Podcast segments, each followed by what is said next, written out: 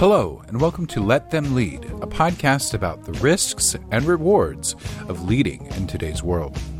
Our host is John U. Bacon, author of Let Them Lead Unexpected Lessons in Leadership from America's Worst High School Hockey Team.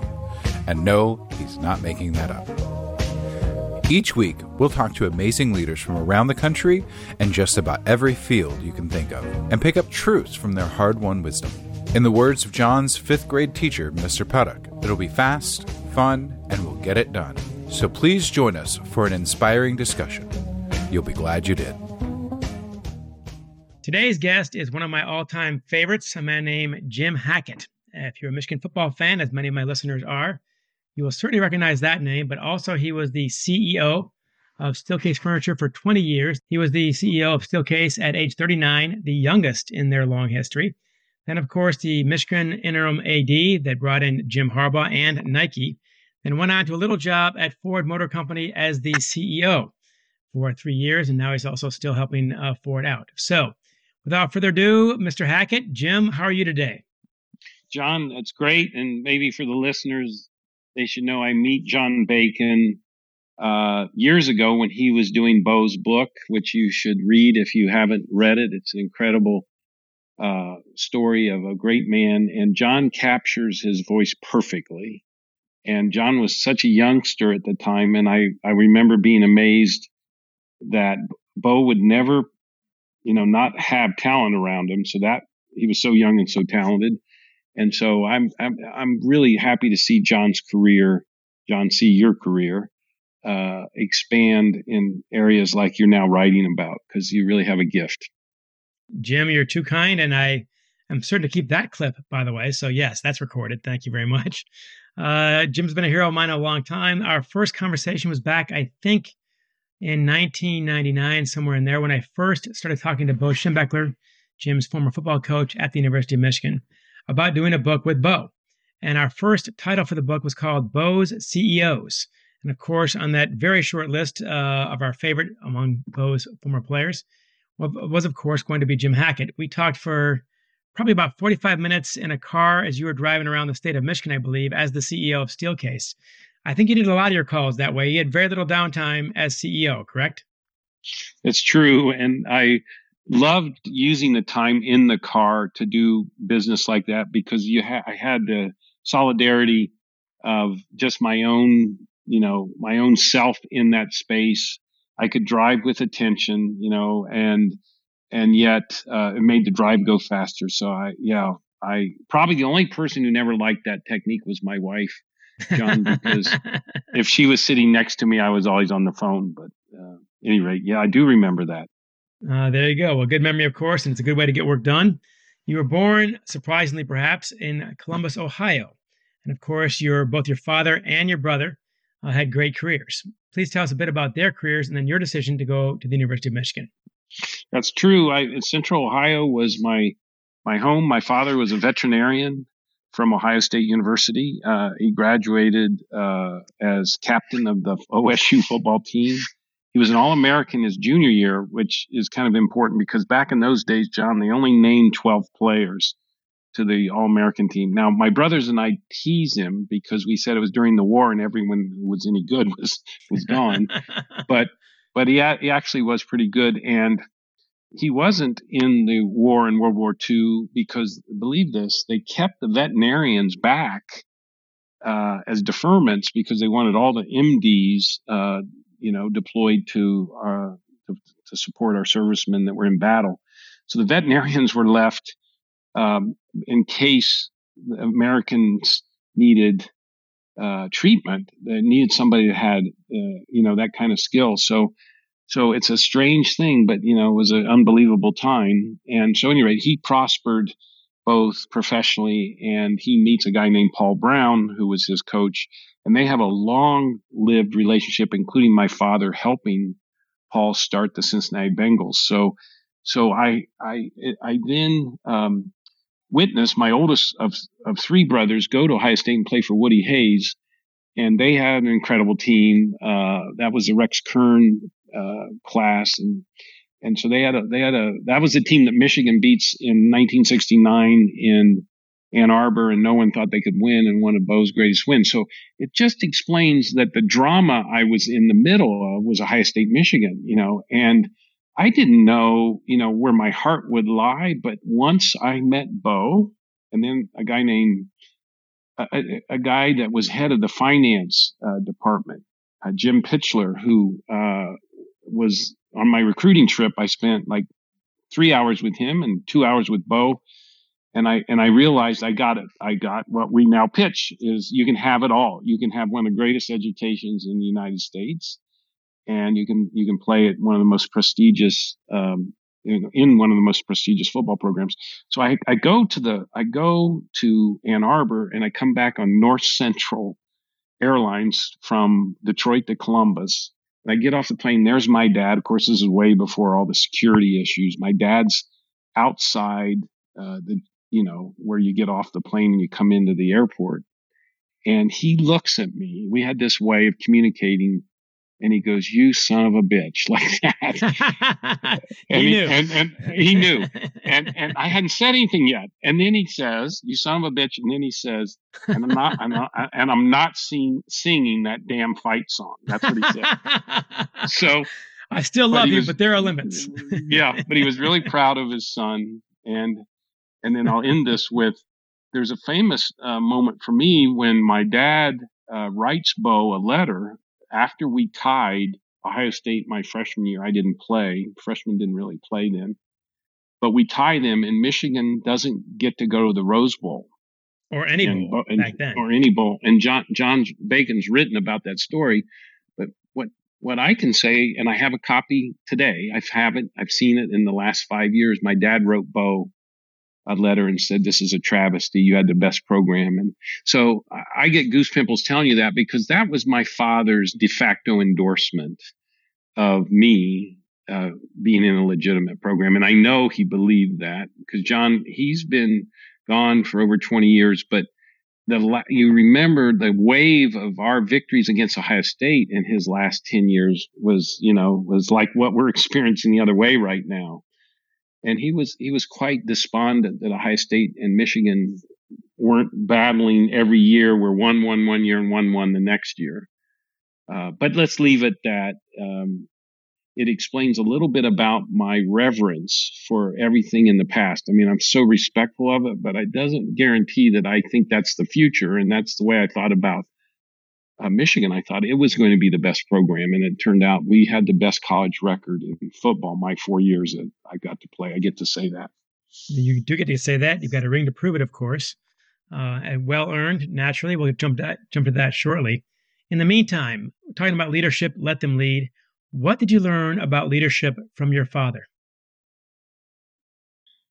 Well, you know, uh, Bill Willis, who was a, a very famous African American football player. I, I denote his race because he was he he was arguably one of the two first men of color drafted in the NFL, and he played with my dad, and my dad roomed with him, and and and my dad experienced racism through Bill's eyes. So, at a very young age, I learned the story of how they don't want him eating with the team or in the hotel, and my dad's tells us the story. He's crushed by it.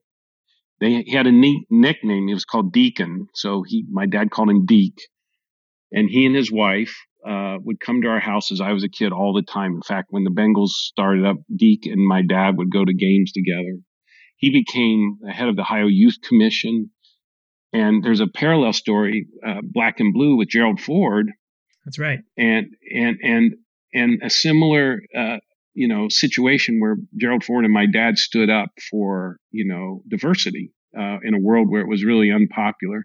My dad was captain of the team, so was Gerald Ford. So the captains had to speak for their teammates. So I just learned kind of that that in, you're in service of others, you know, and and um, it it it it, uh, it, it, it, it manifests itself often when you get to lead.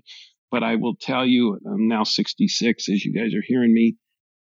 The the pronouncement of me telling you that that the one of the most important. I'm going to give you another one, but one of the most important things when you get to lead is that you have to think about you're in service of other people than yourself is uh, a gift that I feel today that I got early in my life.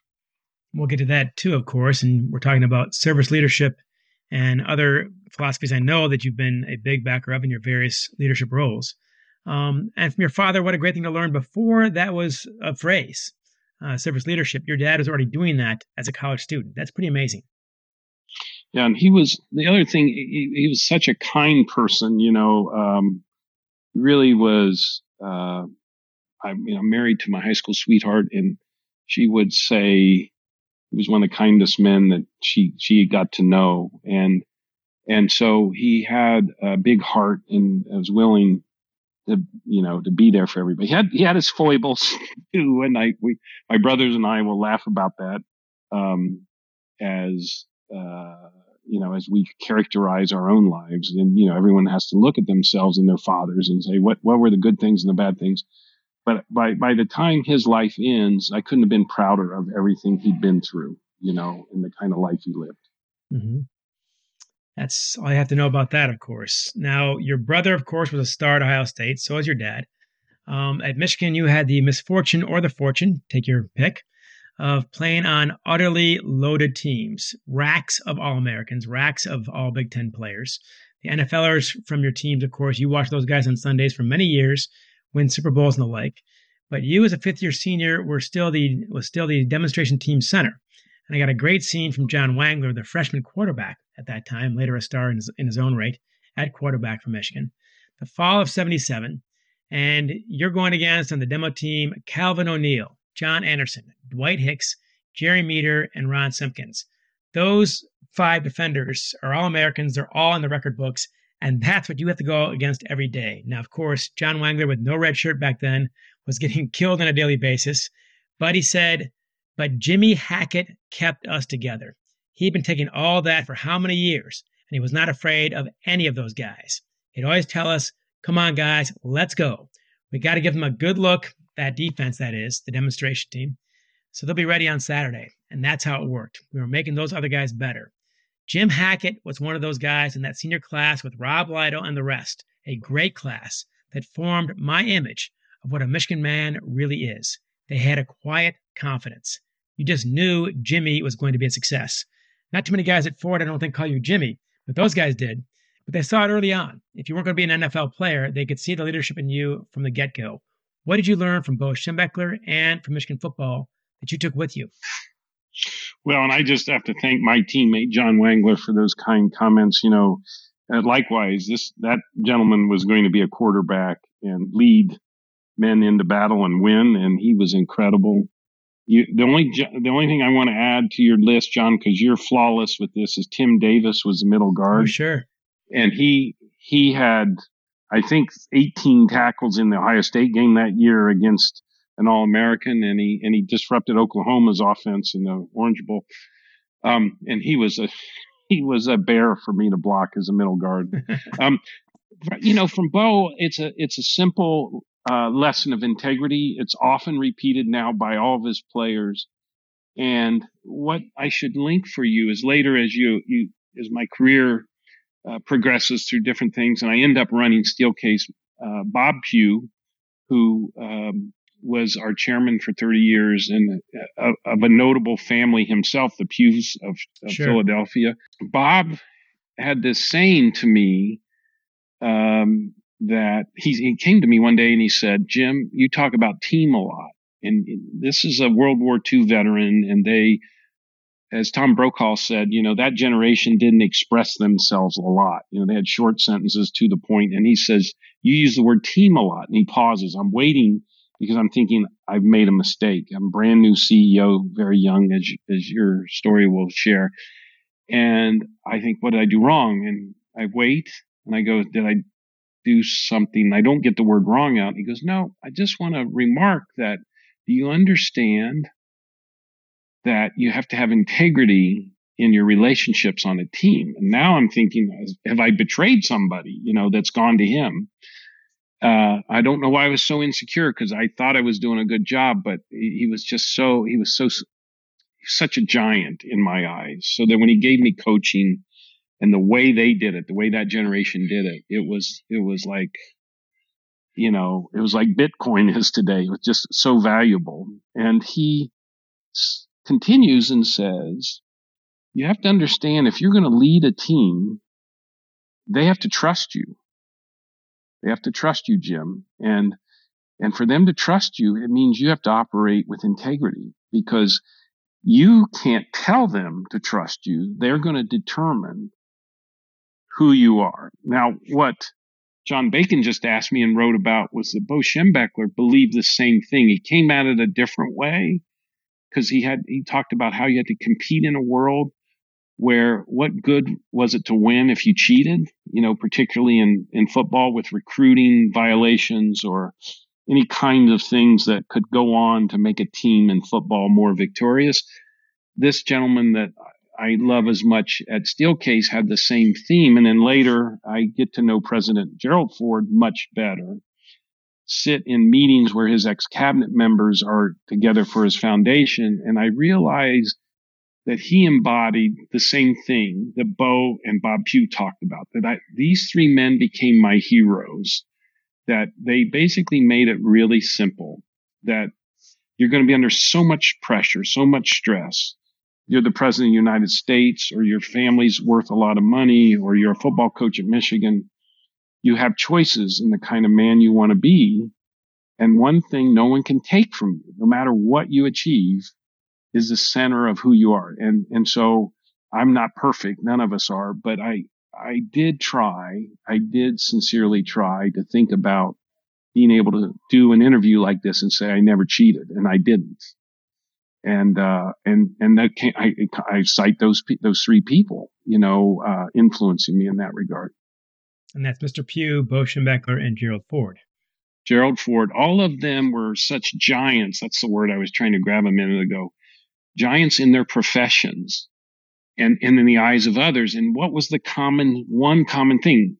You know, one was more boisterous than the other. One was more, uh, introverted, uh, shorter, taller, you know, um, but this was the common thing. like they were cutouts of each other in terms of this, this, uh, the, the pressure to perform was not going to overwhelm their sense of the right thing you know that's a great and, leaping off point for our next question yeah. and along those lines by the way gerald ford i was lucky enough to talk to him uh, interview him a couple times on the phone never in person but it was always a delight now of course he became a close friend of yours as well as a mentor underrated leader in many ways i think but one reason why nixon picked him of course to be the vice president is what americans needed more than anything else is to trust their government and the best man he could find for that work of course uh, was President Ford. He gave me one great quote, a few great quotes, but one I'll use here. Uh, and that is that, you know, John, when you get to the Oval Office, you learn pretty quickly that no small problems, no easy problems get to your desk. Somebody else is already supposed to solve those. You only get the high inside curveballs. You only get the toughest questions to be answered, really, in the world. And that, of course, is pressure. Now, Steelcase is not quite the United States of America, but I'm sure at age 39, when you became CEO, you discovered pretty quickly the easy problems don't get to your desk. Yeah, and we have a moment of truth at Steelcase. This happens for every leader. I get to counsel CEOs today. I wrote a letter to my successor at Ford where I kind of go on about what you just referenced from Gerald Ford.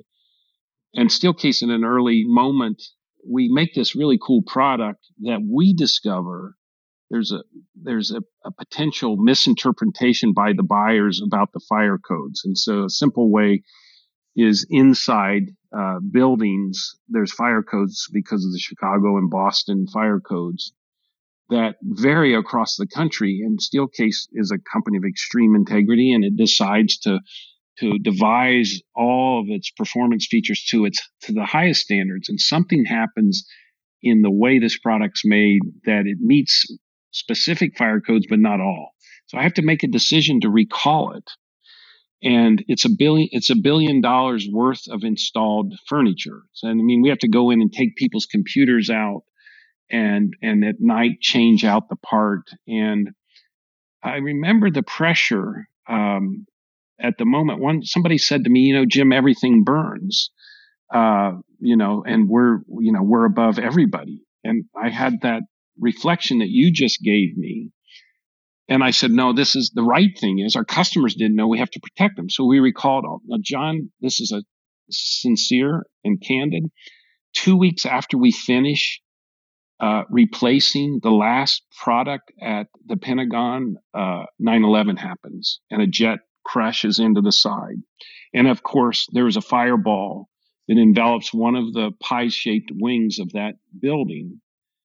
And I go to bed that night, you know, like every American, just tragically tied to the TV, you know, and what was going on. But I, I remembered saying to myself, no one knows this, but the people inside that building had the best product in the world if it was ours to deal with the fire code. And that's the gives way to the phrase, there's no you know, softer pillow than a clear conscience. And so that's why I tell this story so that you're the high inside curveballs.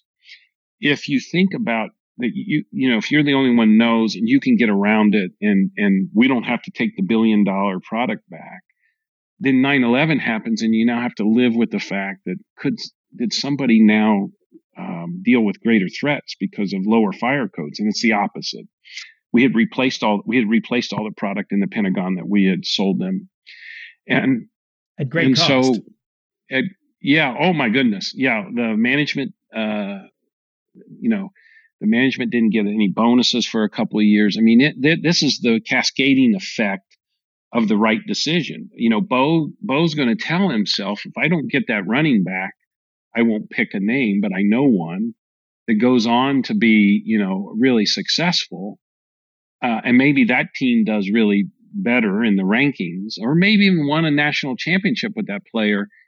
He has the soft pillow, and he did he did very well. Thank you very much, operating with his approach. And so, yeah, Steelcase ended up being a really successful company after it, it replaced the product, and our customers trusted us more for coming to them and saying, you know, you don't know about this, but we're going to take it back and fix it before there's a problem. And of course, no one died because of that. We had no lawsuits, nothing. And and I didn't have to stand in front of my employees and our employees and say, you know, I, I hid this from you. Uh, it was the opposite. This is what the story is. This is what we need to do. It's the right thing. And I learned that from these other men. That is profound, by the way, and I'll no doubt say this one again before we're done. There is no softer pillow than a clear conscience. That, Jim, is beautiful. And what people have to realize, of course, we talk about integrity in the abstract, like do the right thing. Well, of course, do the right thing. Do the right thing despite temptation. Do the right thing despite the cost you're going to take the hit on when, when in fact you recall that furniture and you're in the job not that long, of course, at that point. And here you have to explain this. All you know at first, no one knows about 9 11, of course, when you make this call. All they know is that in the short run, it's a PR problem and it's a big financial hit. That's all they really know. So you take that hit anyway because it is the right thing to do. As Bo often told me, don't confuse simple with easy. Doing the right thing is simple, but it's not always easy. And eh, you know, my counsel to younger folks, because I have these challenges at Ford in my tenure of 41 months there, where I would talk to my, it turns out he's going to be a lifelong friend, Bill Ford, and I would say, we'd have a, a kind of a crude term. We're going to go into the fan blades on this, meaning we can see the spinning negative and we're going to walk right into it because it's the right thing to do. I'm not a martyr um, I'll be okay. And, you know, he was, was unbelievably supportive when the negative news would come out. Um, you know, I have a reporter that chases me today still in the Detroit Free Press who um, I went over their head uh, because they wrote a really bad story about one of our employees and they and they brought up some uh, really bad things that that had no business being in the press. And I called the editor and said, "Look, this this is a mistake this person made years ago, and they they've recovered from it, and they're wonderful, and their kids know they're wonderful, and I don't understand why this is still in the paper." And and the editor was really positive, and it, it, it, the story gets fixed, John. And you're a journalist. Mm, that's rare, but I but but but I but I'm now I've paid a price, you know, right. with the reporter because I think I'm now in their sights. Uh, you know, for eternity.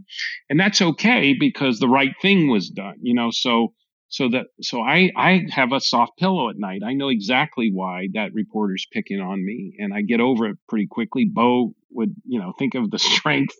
I'm laughing because you think of the strength if somebody was writing about him he he he never changed a practice schedule or a meeting because of that kind of feedback and so he was a great model for me and and we should just leave this point with saying if you're going to go into leadership and you and maybe you didn't do well in math or maybe um, you you have trouble sleeping or maybe speaking publicly is hard these are all kinds of things that happen.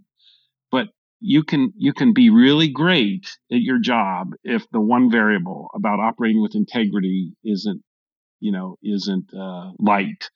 And and you can build on that strength. And so i that's why i go on about it so much when i get a chance well uh, you and warren buffett of course he had a great quote about this he said you're trying to hire somebody for an important job you want three things integrity uh, talent and ambition and he said, and if you get two and three without one, you're in big fat trouble because that guy's got the energy and the ambition to screw up a lot of things without integrity.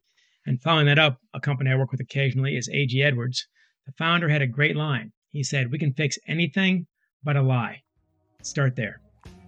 I'm talking with Jim Hackett, the former CEO of Ford Motor Company, the past athletic director at the University of Michigan, and the previous CEO of Steelcase Furniture. If you want to learn more about Let Them Lead, the podcast, or the book, you can find it at letthemleadbybacon.com. Now, back to Jim Hackett. Now, that one, and those are uh, important uh, standards. In that, in, it's fun and and and enjoyable to imagine then in a role play that says, okay, when is that a bad idea? So when I would speak at, at Michigan Business School, I'd have a senior second term MBA, a second year MBA say, okay, Jim, I'm about to smuggle water across the border in the Middle East, uh, and I have to lie to the border agent, you know, and so they're trying to make situations where, you know, not doing the, not telling the truth is in competition with doing the right thing. And, and so he's trying to trap me you know, into that. And I said, well, the, the candor I will give you is I would do everything I could to save those people and do it with integrity. Like, you know, the line to the, to the guard at the border is one technique. You haven't gone through the other 17 yet that, that we might bring to bear so that we don't have to do that. Uh, because when you have to go back and rationalize why you did something so that others now trust you, you're starting to be on a slippery slope. Great point. And again, it's often a lack of imagination. What about the other 17 ideas? Start there. If the last thing you have is a real dilemma, then okay. But as your old coach once told me, I asked him once, did he have a hard time with doing the right thing? He said, we knew what the right thing was, so we did it every time, and I slept well at night. That's there's your answer. So, and I will address on this website, by the way, I wrote a long story on Dr. Anderson and Bo Schembechler, and that'll be available uh, for all listeners after this. In the meantime, in 2014, Michigan athletics is in a lot of trouble. Um, 60,000 fans for the Maryland game or so. The team is losing. Nobody's very happy. You get a call from President Mark Schlissel asking you about becoming Michigan's next athletic director. Now, you've only recently retired from Steelcase. You promised your wife, Kathy, whom you met in kindergarten, of course, uh, some time off, some time in California with your grandkids, uh, a lot of uh, good years to look forward to. But then you call a friend of yours, an advisor, who gave you great advice about some jobs, as you pointed out, some jobs are for God and country. Please tell us that one. Yeah, it, this is a kind of unexpected events I call them uh, in life, and you know I'm retired from Steelcase and I'm on boards, and I I kind of think I have things mapped out. You know, um, I was scheduling a hip replacement of the other side of, of, my body. The one one before had been done, and so these are these are uh, challenging surgeries, and I wanted to do that well.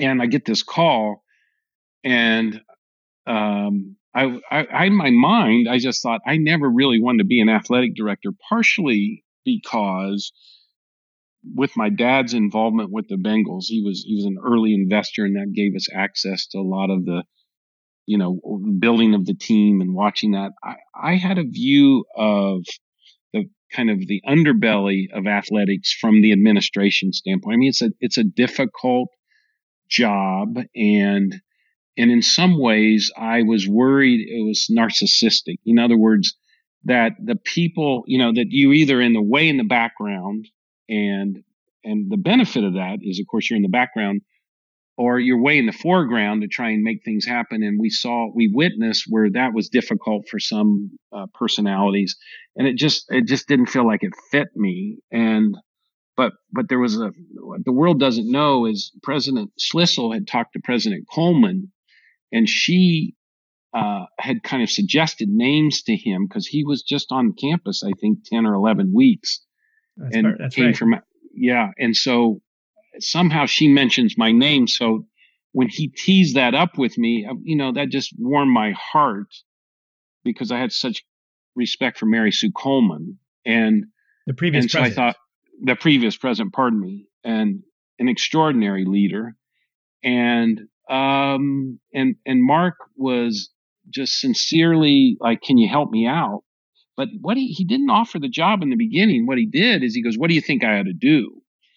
And well, the world sh- should know that Dave Brandon, the, the the the sitting AD at that time, of course, was a teammate of mine. He was three years older than me, and little known is when he graduates from Michigan, he goes to work for Procter and Gamble. And when I graduate, I went to I went to work for Procter and Gamble, and I had the same first boss that Dave did. So Dave's reputation was sterling in the sense of being a uh, you know extraordinary talent, and so I didn't really want to follow Dave in not out of a negative. It's just that you know he I couldn't imagine him doing much wrong. And there- there's controversy around his time, but I just knew him uh, from the other perspective, and I thought, well, goodness, this means that if you walk into this, there's not going to be much room for success, right? Because you know they had a pretty top shelf uh, CV in the guy that, that in Dave Brandon.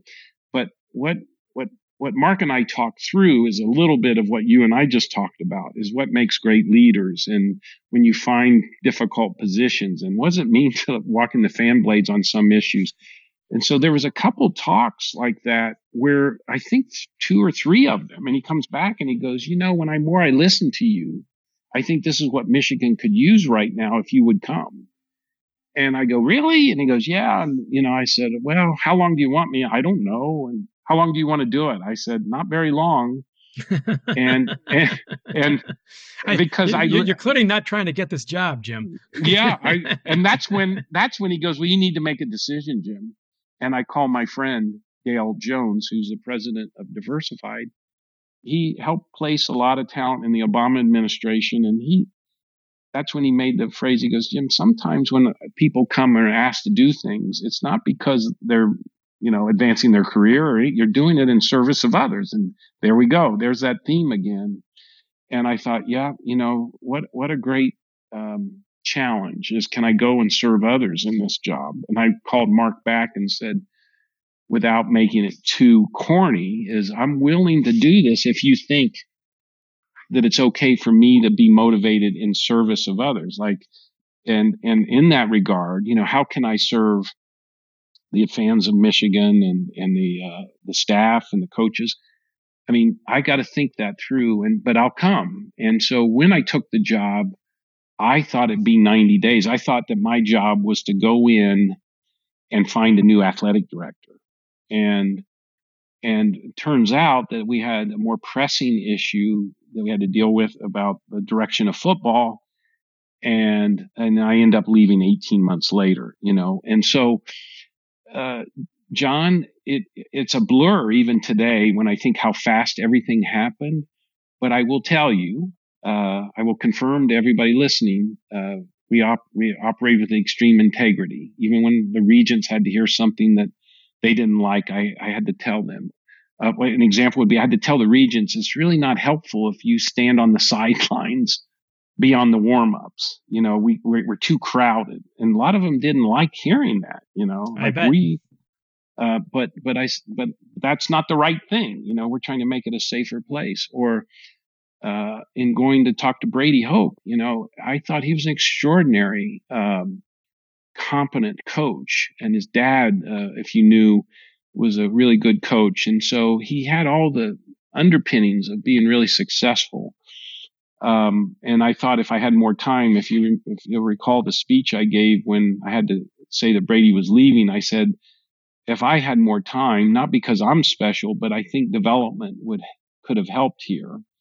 And but but unfortunately, you know, we we'd already invested the three years, and I and if I'm going to commit um, to Brady, I don't want to sign a one year agreement and we go through this whole question again. You know, so I couldn't see myself doing, I couldn't see the, the university staying another three years. That's the problem with these high profile jobs. And that's, that's what leads to the Harbaugh search. But there was more than Jim on the list. Uh, I've never disclosed some of the other names because I don't, I don't want to disrupt the background of those folks, but there was an extraordinary few coaches who wanted the job. I think we got the most extraordinary coach in the United States the most by far in Jim Harbaugh. And, and I'm still very, very positive about him.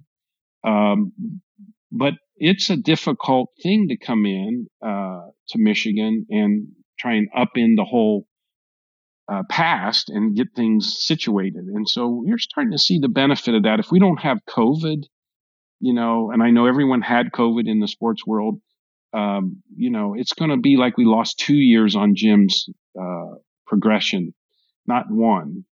And so I'm I'm really optimistic, John, about the season. We haven't had a chance to talk, you and I, but I'm I'm really optimistic. We'll talk again about that some other day, of course. But uh, uh, you also brought in Nike, a very popular move, uh, swapping out Adidas at that point. Uh, but moving on, of course, what happens when you step down from Michigan? Another gigantic job finds you that you're not looking for, and that is, of course, CEO of Ford Motor Company. I know we don't have too much time left, but I'd, would, I'd be very remiss if I did not get to uh, your tenure at Ford. Uh, a lot of big changes during that time. What was the hardest thing about leading one of the world's biggest companies, and what was the most exciting thing? The hardest thing is when you come off the board. Um, you know, you're sitting in a position where the CEO serves at the pleasure of the board. So you're a peer of the people who are now going to judge you. And that's a diff- that's a difficult transition. Um, it's one in which I'm sorry this theme repeats itself where I wasn't sure that I was the best pick if they needed that. And, and Bill and I had long talks, uh, among other directors. Um, if I do and this that's job, Bill Ford Jr., of course. Yeah. Yeah. Bill Ford. And and uh, because what be really simple about it is I believe that the evolution of any business is likely to find itself when it has an extraordinary history. We can talk about Michigan football as well, where its fitness, meaning its ability to compete, uh, has never been questioned in the past, but it's not going to be certain in the future. It just this future is is not a carbon copy of the past. And from my board tenure, uh, I had witnessed that Ford was behind in some areas that I think it needed to be leading. Uh, some now we can we can say like none of the vehicles were connected. They're now all connected. And in the recent uh, market uh, analyst meeting that Jim Farley, my successor, had, he said we'll have 33 or 35 million vehicles connected uh, by 2023, 24, something like that.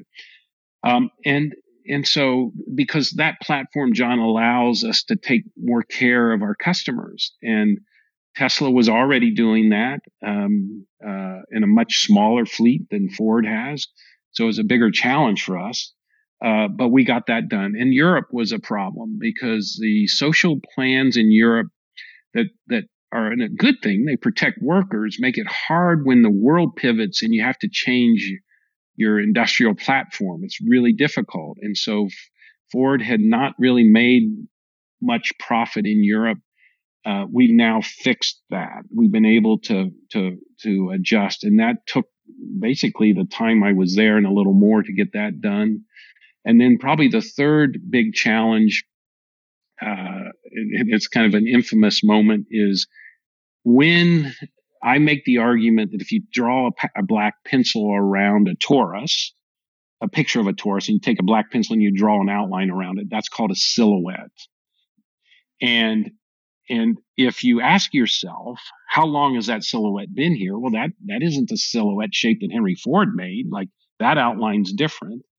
And the outline of what was going to become the Mustang Mach E was different than the Taurus. So I, I had to make the decision that we had to quit making the most popular vehicle in history in the company uh, outside of the F series. And it was like a bomb went off in the press and this, this non-auto guy doesn't know what he's doing. And, and I said to him, it's, you got to think about these as silhouettes, not as cars, because you can have any shape you want in the future as long as it makes money and the customers love it. And so that, that shift to, um, the Bronco and the Mach-E and, uh, the Maverick now. These are all things I couldn't talk to you about, John, when, when you interviewed me for the Econ Club. These were, these were the kinds of things that I was brought in to, uh, put a bellows to the embers, so to speak. Like the Bronco was already being talked about and electric vehicles were always being talked about, but I don't think we were on the right path with many of these things. And yet I couldn't prove the profit potential uh, of these things and I couldn't talk about them because we didn't want the competition. So that I just answered the first question. That was the hardest thing, uh, is that you're, you you have to put your own ego behind you're in service of what's good for the company. And I'm really proud of those 41 months because these things are proving to be really sound uh, strategies. I think the proudest moment is uh, being with Bill Ford Jr. in Los Angeles. He had Idris Elba on his one side and I had Jay Leno on the other, and we are launching the Mustang Mach E uh, to great fanfare. And got to hold on for a minute. That's in October, uh, John, of 2019. That's when I actually am captain, uh, honorary captain that day for the Michigan Michigan State game. And I, Jim asked me to do that, and I go, God, it's going to be tough. And I get on a plane and I fly after the game to LA to do the launch the next day, that Sunday, with these with the global launch on the internet.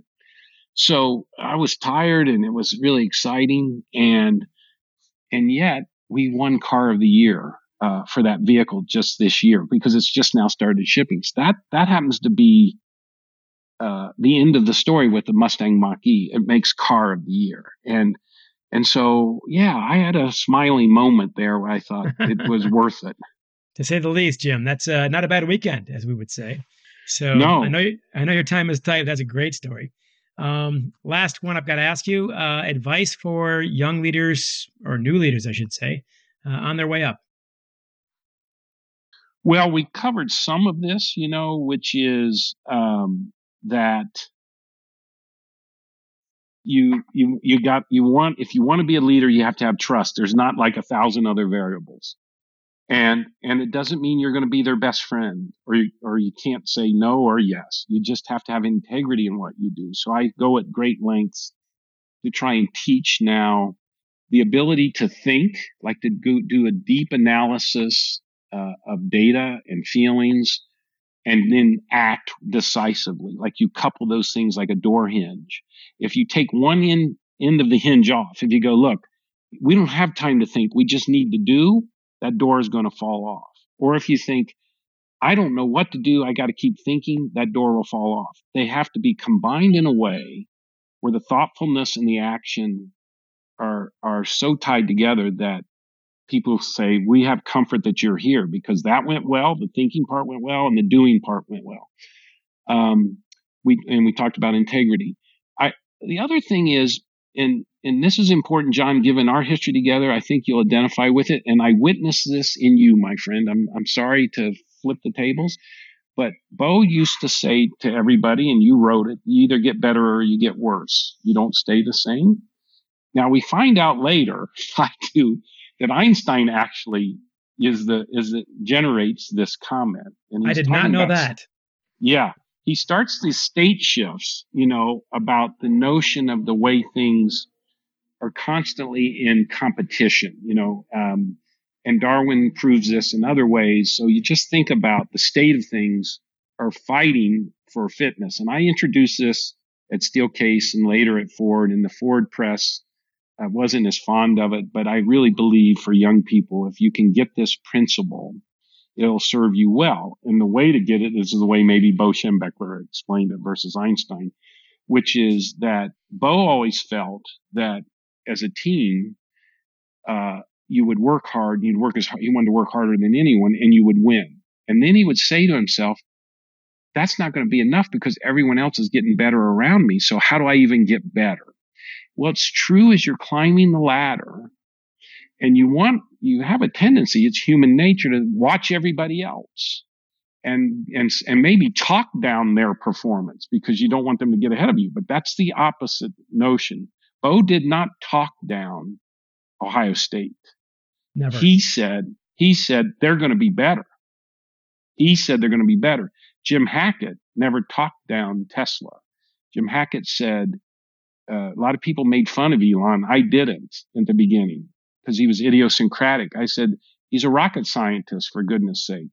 And he's, and, you know, and he's, he's going to be a pretty, pretty, pretty tough competitor.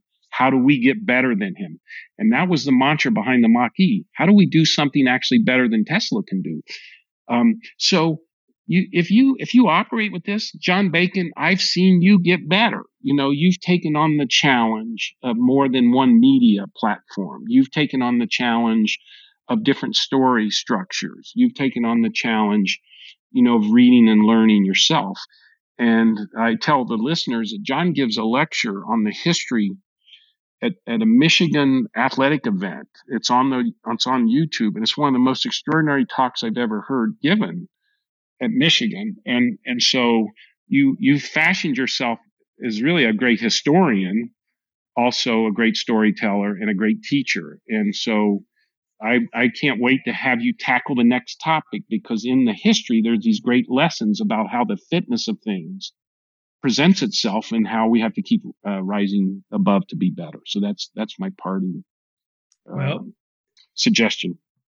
You are too kind on my front, of course, and very helpful to uh, current and future leaders. I'll walk away with three gigantic takeaways.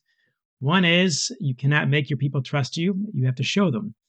Sometimes you've got to walk into the fan blades with decisive thoughtfulness or a thoughtful decisiveness, take your pick and perhaps my all time favorite, there is no softer pillow than a clear conscience. Not a bad list, Jim.